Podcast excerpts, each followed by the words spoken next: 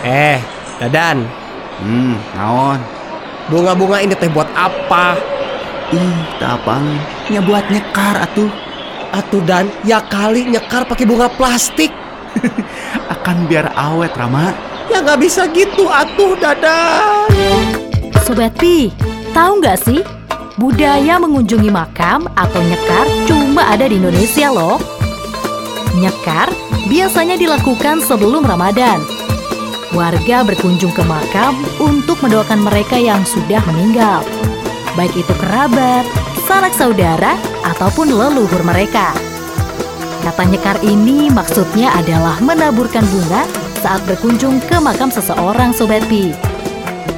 Sebenarnya, nyekar tidak harus dilakukan sebelum Ramadan.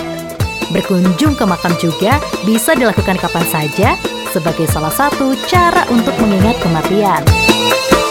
Dengerin terus ya fakta-fakta Ramadan lainnya bersama saya Rama.